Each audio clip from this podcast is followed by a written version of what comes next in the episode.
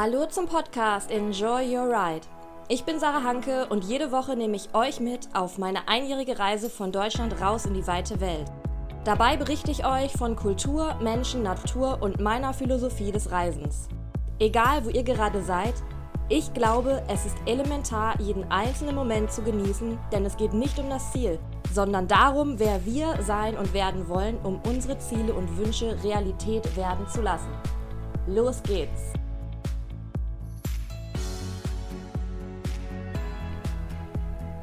Hallo und herzlich willkommen zu einer weiteren Folge von Enjoy Your Ride. Letzte Woche habe ich euch von unseren Highlights der ersten drei Monate berichtet und heute beleuchten wir die drei Monate mal von einer etwas anderen Seite, nämlich was haben wir eigentlich in den ersten drei Monaten gelernt? Sieben Erkenntnisse, die ich gerne mit euch teilen möchte und die nicht nur beim Reisen mehr Qualität in den Alltag bringen, sondern auch im alltäglichen Leben bei euch daheim. Unsere erste Erkenntnis. Take a chill pill. Die Ungeduld ablegen, denn wir leiden alle daran. Nie geht es schnell genug. Beim Reisen sind aber Kulturen unterschiedlich und auch die Arbeitsläufe und Menschen, denen wir auf Reisen begegnen. Aber es läuft eben manchmal nicht alles so oder nicht so schnell, wie man es gerne möchte. Das gilt, by the way, auch für die Person, mit der man gerade so reist. Solche Momente sind eine gute Gelegenheit, sich in Geduld zu üben. In dem Zusammenhang mit Ungeduld hat mir ein sehr weiser Mensch einmal gesagt, dass Leute, die ungeduldig sind, sich im Grunde immer anmaßen, zu glauben, zu wissen, dass es schneller gehen müsste. Ungeduldig sein ist unnötiges Streiten mit einer Tatsache, die man gerade sowieso nicht ändern kann, über die man keine Kontrolle hat. Das bringt mich zu meiner zweiten Erkenntnis, Entschleunigung. Wir haben gelernt, dass es uns so gut tut, länger an einem Ort zu verweilen, sich Zeit zu geben und zu nehmen, anzukommen, sich vertraut zu machen mit der neuen Umgebung, den Menschen, den Düften und den Eindrücken. Uns tut es gut, mindestens drei Tage an einem Ort zu verbleiben. Alles darunter ist dann oft nur eine Station als Mittel zum Zweck, um zügig von A nach B zu kommen. Entschleunigen bedeutet für uns darauf zu achten, nicht durch die Länder, Städte oder Sehenswürdigkeiten zu hasten und diese wie eine Checkliste abzuarbeiten. Außerdem bedeutet das im Kleinen gesehen, beispielsweise den morgendlichen Kaffee zu genießen, das Essen in Ruhe zu schmecken, nicht zu multitasken, sprich während des Zähneputzens durch die Gegend zu rennen und gleichzeitig Ordnung zu schaffen, nicht schon während man in einem Ort angekommen ist, bereits zu recherchieren, was man am nächsten machen kann, sondern erstmal ankommen, genießen, sich umschauen, eins nach dem anderen tun. Wir haben fünf Sinne, diese wollen wir auch nutzen. Was haben wir noch gelernt? Als dritten Punkt, auch wenn es nervig ist, vor allem beim Reisen, kümmert euch rechtzeitig um solche Dinge wie beispielsweise Voraussetzungen für Visumsanträge. Es gibt nichts Nervigeres, als zwei Wochen unnötig an einem Ort zu verbleiben, weil man an die Botschaft gebunden ist oder wegen sonstiger Bestimmungen, die man easy hätte im Voraus herausbekommen können. Damit will ich wahrscheinlich einfach nur sagen, was du heute kannst besorgen, das verschiebe nicht auf morgen. Weiser Spruch. Viertens. Dasein. Oder wie man doch so gerne sagt, präsent sein. Das haben wir auf jeden Fall gelernt in den ersten drei Monaten. Beim gemeinsamen Essen, unsere Regel, kein Handy. Dasein bedeutet auch die Umgebung nicht durch die Linse des Smartphones zu sehen, sondern mal innehalten, mit eigenen Augen beobachten, ohne den Gedanken, aus welchem Engel schieße ich jetzt das beste Foto. Dazu gehört auch, was uns aufgefallen ist und Hand in Hand mit dem vorherigen Punkt der Entschleunigung einhergeht, Vanlife, Wildcampen versus Backpacking oder Unterkommen in einem Hostel oder Hotel. Was uns am Reisen in der Emma so gut getan hat, war, dass alles etwas länger dauert. Die einfachsten Dinge wie Kochen und Abwaschen zum Beispiel. Hierbei bin ich völlig fokussiert auf das Vorbereiten der einzelnen Zutaten, wenn ich im Freien koche, Abwaschen, Schnibbeln und selbst das Kochen an sich dauert mit einem Gaskocher und nur einem Kochtopf doppelt so lange. Aber ich zelebriere es und bin ganz bewusst bei dieser einen Sache dabei. Und wenn dann alles fertig ist, sitzen wir auf unserer Decke und genießen die warme Speise. Und das ist irgendwie auch der Unterschied dazu, wenn man in einer Stadt, in einem Hotel oder Hostel unterkommt. Hier rennt man in der Regel irgendwann, kurz bevor man Hunger bekommt, in irgendein Restaurant rein, bestellt, knallt sich das Essen rein und verlässt das Restaurant wieder. Also es ist ein ganz anderer Ablauf als das, was ich gerade beschrieben habe, wenn man wild campt. Auch, dass wir mit der Sonne aufstehen und mit ihr zu Bett gehen, hat sich gut auf unsere Laune und den Schlafrhythmus ausgewirkt. Ohne Elektrizität, ohne Fernseher ins Bett gehen, den Sternenhimmel beobachten und bei frischer Luft einschlafen, war auch definitiv ein Plus. All das hat uns geholfen, präsenter beim Reisen zu sein. Und jetzt kommen wir zu unserer fünften Erkenntnis, den sogenannten Daily Routines, also tägliche Routine. Ich hatte euch bereits in der letzten Folge kurz davon erzählt, dass wir diese in Bulgarien aufgeschrieben haben. Und heute sage ich euch, welche das sind und warum diese Routinen uns so gut tun. Auf unserer Reise gleicht kein Tag dem anderen und fast täglich waren wir in den ersten drei Monaten in einer neuen Umgebung. Das ist natürlich abenteuerlich, aber manchmal auch nervenaufreibend. Und dabei sind halt Körper und Geist ständig irgendeinem Stress ausgesetzt. Wo fahren wir hin? Was wollen wir machen? Mann, ist das heiß? Warum hat Emma eigentlich keine Klimaanlage? Und wo können wir schlafen? Jeden Tag müssen wir hunderte von Entscheidungen treffen und Antworten auf unzählige Fragen recherchieren. Das ist manchmal ziemlich anstrengend. Und ja, als die ersten sechs Wochen vergangen waren, wurde uns dann irgendwann klar, dass wir uns selber ein Gerüst für unseren Reisealltag schaffen müssen. Routinen, die in jeder neuen Umgebung an jedem neuen Tag umsetzbar sind. Und so saßen wir da an einem einsamen Strand in Bulgarien wo nur ab und zu ein nackter Mann, den wir SpongeBob nannten, in der Ferne am Wasser entlang spazierte, und dort überlegten wir, was wir für Routinen schaffen wollen. Was ist uns wichtig? Was wollen wir fühlen und erleben? Nach langem Erzählen nutzten wir in Emma die kleine Tafel, um unsere zehn Punkte zu verewigen. Die Bilder seht ihr auf Instagram und was unsere persönlichen Routinen sind, erzähle ich euch jetzt. Meditieren. Toni und ich meditieren schon sehr lang und zu Hause machen wir es täglich jeden Morgen nach dem Aufstehen. Und ich glaube, jeder Meditierender kann das nachempfinden und kennt es selber von sich, dass sobald man an einem neuen Ort ist, nicht in seiner gewohnten Umgebung, dass man es dann manchmal schleifen lassen kann mit dem Meditieren. Und so war das auch bei uns am Anfang, weshalb wir extra nochmal das Meditieren in unsere Daily Routines mit aufgenommen haben. Eine zweite uns wichtige Routine ist eine vegane Mahlzeit am Tag. OMD, One Meal a Day. Auf diese Abkürzung bin ich gekommen, als ich letztens irgendwann mal einen Podcast mit James Cameron gehört habe, dem Regisseur, unter anderem von Titanic und Avatar. Äh, er und seine Frau sind schon seit sehr vielen Jahren vegan und seine Frau hat irgendwann mal die Initiative gestartet, OMD, eben One Meal a Day.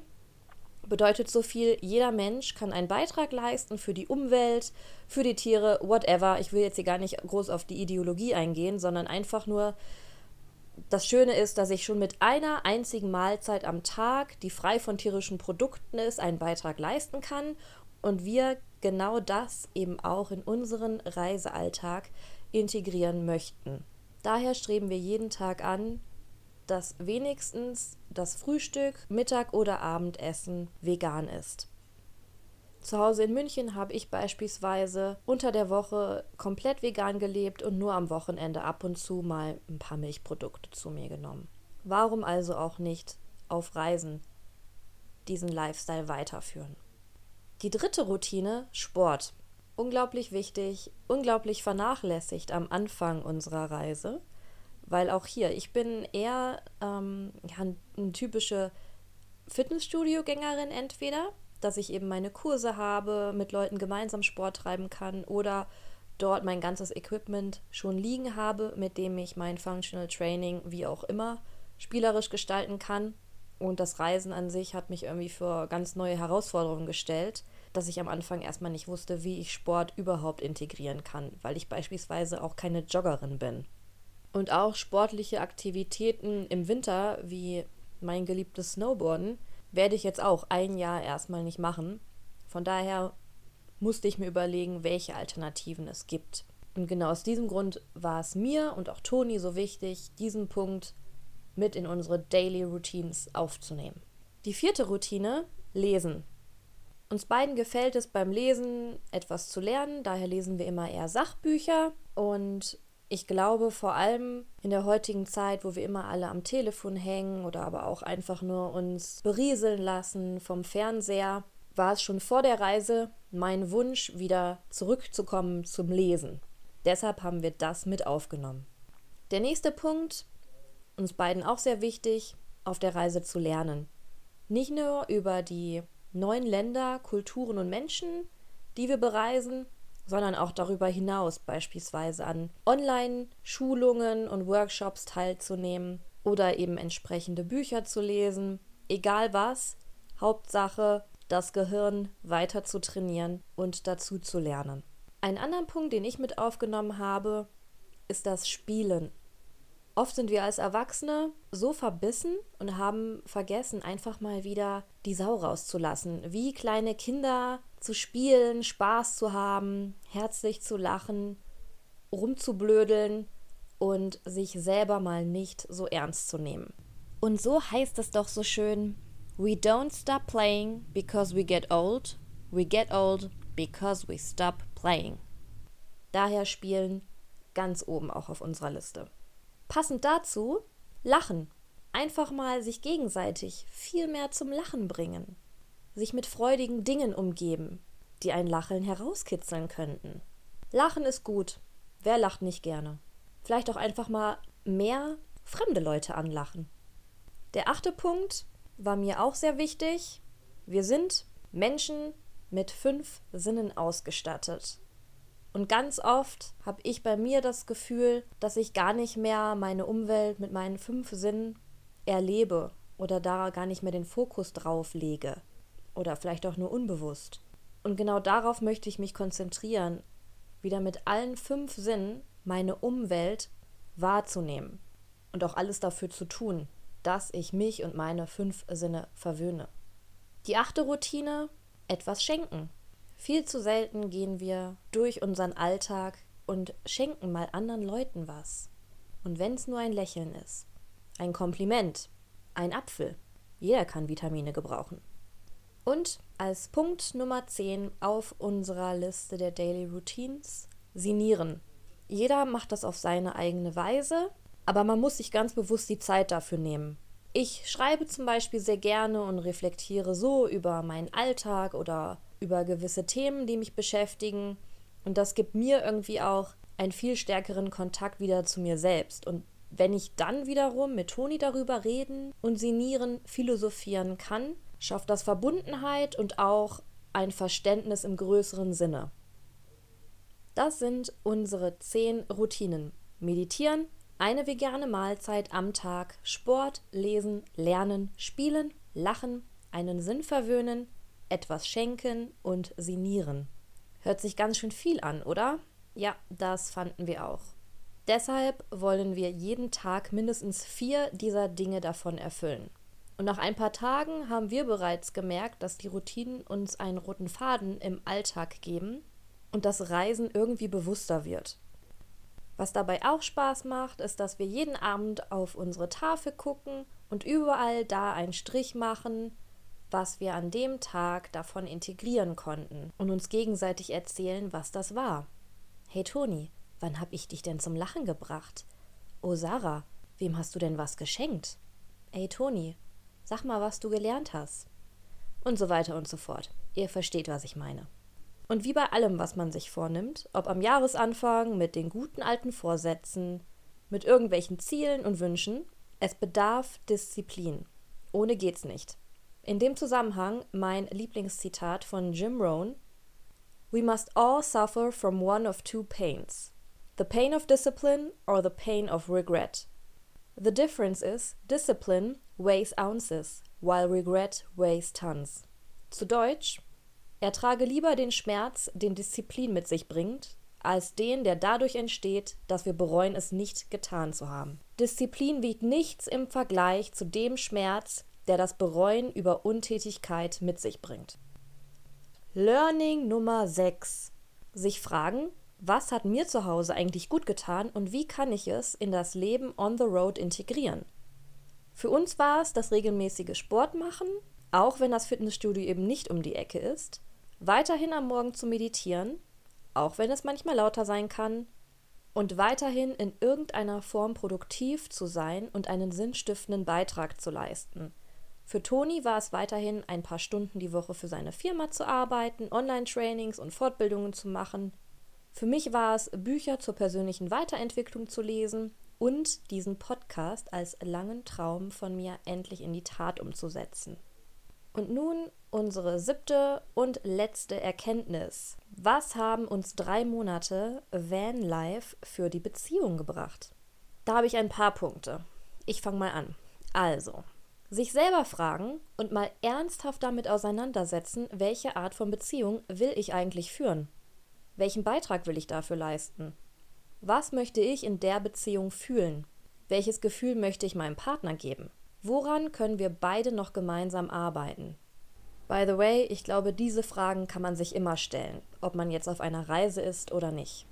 Dazu gehört auch, sich nochmal vor Augen zu führen, was man alles an dem anderen schätzt und sich noch mehr wünscht. Und sich im selben Moment dann aber auch kritisch zu hinterfragen, welche dieser ganzen Punkte man eigentlich selber erfüllt. Dann wird nämlich oft schnell klar, was ich selber noch zu tun habe, um meinen eigenen Wünschen und meinem eigenen Standard an eine erfüllte Beziehung gerecht zu werden. Nächster Punkt in dem Zusammenhang. Vanlife oder Reisen an sich mit dem Partner bedeutet ganz oft vor allem, sich selber am Riemen zu reißen, mit dem Finger nicht auf den anderen zu zeigen, sondern auf sich selber. Du möchtest einen liebevolleren Umgang? Dann sei selber liebevoller und kommuniziere deinen Wunsch auf liebevolle Art. Dir geht es gerade nicht schnell genug? Der andere trödelt nach deinen Maßstäben zu sehr rum? Chill und entspann dich mal. Mach dich locker. Du bist auf einer verdammten Auszeit, sorry die Ausdrucksweise, aber hier geht es nicht um Leben und Tod, das ist nicht dein Stock im Arsch Job, sondern du reist gerade, mach dich locker und nimm die Dinge, wie sie sind. Es gehört ganz viel Selbstreflexion dazu, Verständnis dem anderen gegenüber und auch sich selbst. Was uns zum Beispiel immer gut tut, sind folgende Dinge. Nicht mit Wut im Bauch ins Bett gehen, sondern zumindest darüber sprechen, was einen bewegt.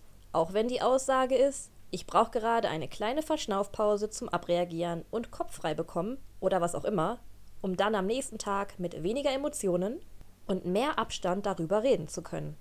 Uns hilft auch die Erkenntnis, dass bei einem Streit oder einer Auseinandersetzung man sich nicht als zwei Parteien gegenübertritt, zwei Fronten, ich also nicht gegen Toni und er gegen mich, sondern wir beide gemeinsam als Paar, als Team sind und uns gegenüber das in Anführungsstrichen Problem steht. Und wir beide das gemeinsame Ziel haben, eine Lösung dafür zu finden.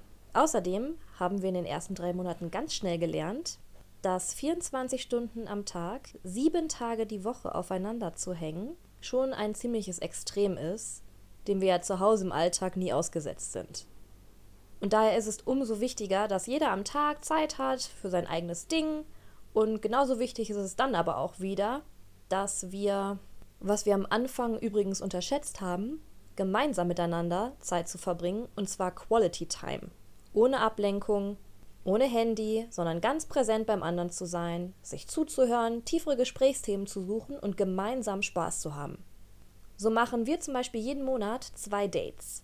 Jeden Monat überraschen wir uns gegenseitig mit einem Mystery Date und führen den anderen aus. Ich liebe Überraschungen und Toni ist echt gut darin. Und mir macht es genauso viel Spaß, ihn zu überraschen. Die Dates können zum Beispiel sein, gemeinsam Wakeboarden zu gehen, den anderen auf ein romantisches Essen einzuladen, Sterne gucken an einem einsamen Strand oder auch tagsüber alle lokalen Kaffeeröstereien abzuklappern, einen Töpferkurs zu machen, auf ein lokales Konzert zu gehen oder als Überraschung die Lieblingsspeise von Omi kochen. Egal was, seid kreativ. Letzter Tipp. Es hilft, Verantwortlichkeiten klar zu definieren. Wer recherchiert die Unterkünfte oder Schlafplätze im Van? Wer besorgt das Essen? Wer macht den ganzen Orgakram zu Transport, Visum und Co? Und wer ist verantwortlich für die Finanzen? Einige und andere dieser Themen vorher zu klären, hilft ungemein, unnötige Diskussionen am Ende zu vermeiden. Und zum Schluss eine letzte Erkenntnis, die ich jetzt gar nicht mit aufgenommen habe. Setzt um, was ihr euch vorgenommen habt. Träumen ist schön, machen ist schöner. Ich habe zum Beispiel so lange darüber nachgedacht, einen Podcast zu starten, wusste aber nie, wann, worüber, ob ich das kann, ob mir überhaupt jemand zuhören will. Und die letzten Monate haben mir gezeigt, dass ich einfach mal weniger nachdenken muss und mehr machen soll, worauf ich Lust habe. Die Angst vorm Versagen mal in den Hintergrund rücken und mich einfach auszuprobieren, Schritt für Schritt. Denn, wie ich schon in meinem Podcast-Intro sage, am Ende bereuen wir immer die Dinge, die wir nicht getan haben. In meinem alten Zimmer hatte ich ein Bild mit folgendem Satz stehen: There are some people who live in a dream world, and there are some who only face reality. And then there are those who turn one into the other. Ich persönlich möchte zu letzteren gehören und da hilft es eben nicht nur auf dem Arsch zu sitzen. Mit diesen weisen Worten beende ich den heutigen Podcast. Das waren unter anderem sieben Dinge, die wir gelernt haben und es ist klar, dass da noch so viel mehr dabei war und es vor allem noch so viel Raum zum Lernen und Wachsen gibt. Was davon hat euch vielleicht die Augen für euren Alltag oder für eure Reise geöffnet? Wir werden definitiv all die Punkte weiter auf unserer Reise berücksichtigen und auch bewusst mit nach Deutschland nehmen, wenn wir wieder zurückkommen. Ich freue mich, dass ihr diese Woche dabei wart und vor allem, wenn ich euch mit unseren Erkenntnissen bereichern konnte. Nächste Woche erzähle ich euch von der wunderbaren Metropole Istanbul. Freut euch drauf. Bis dahin, genießt euer Wochenende, lasst es krachen und wie immer, Enjoy your ride. Keep your bumhole tight. Bis zum nächsten Mal.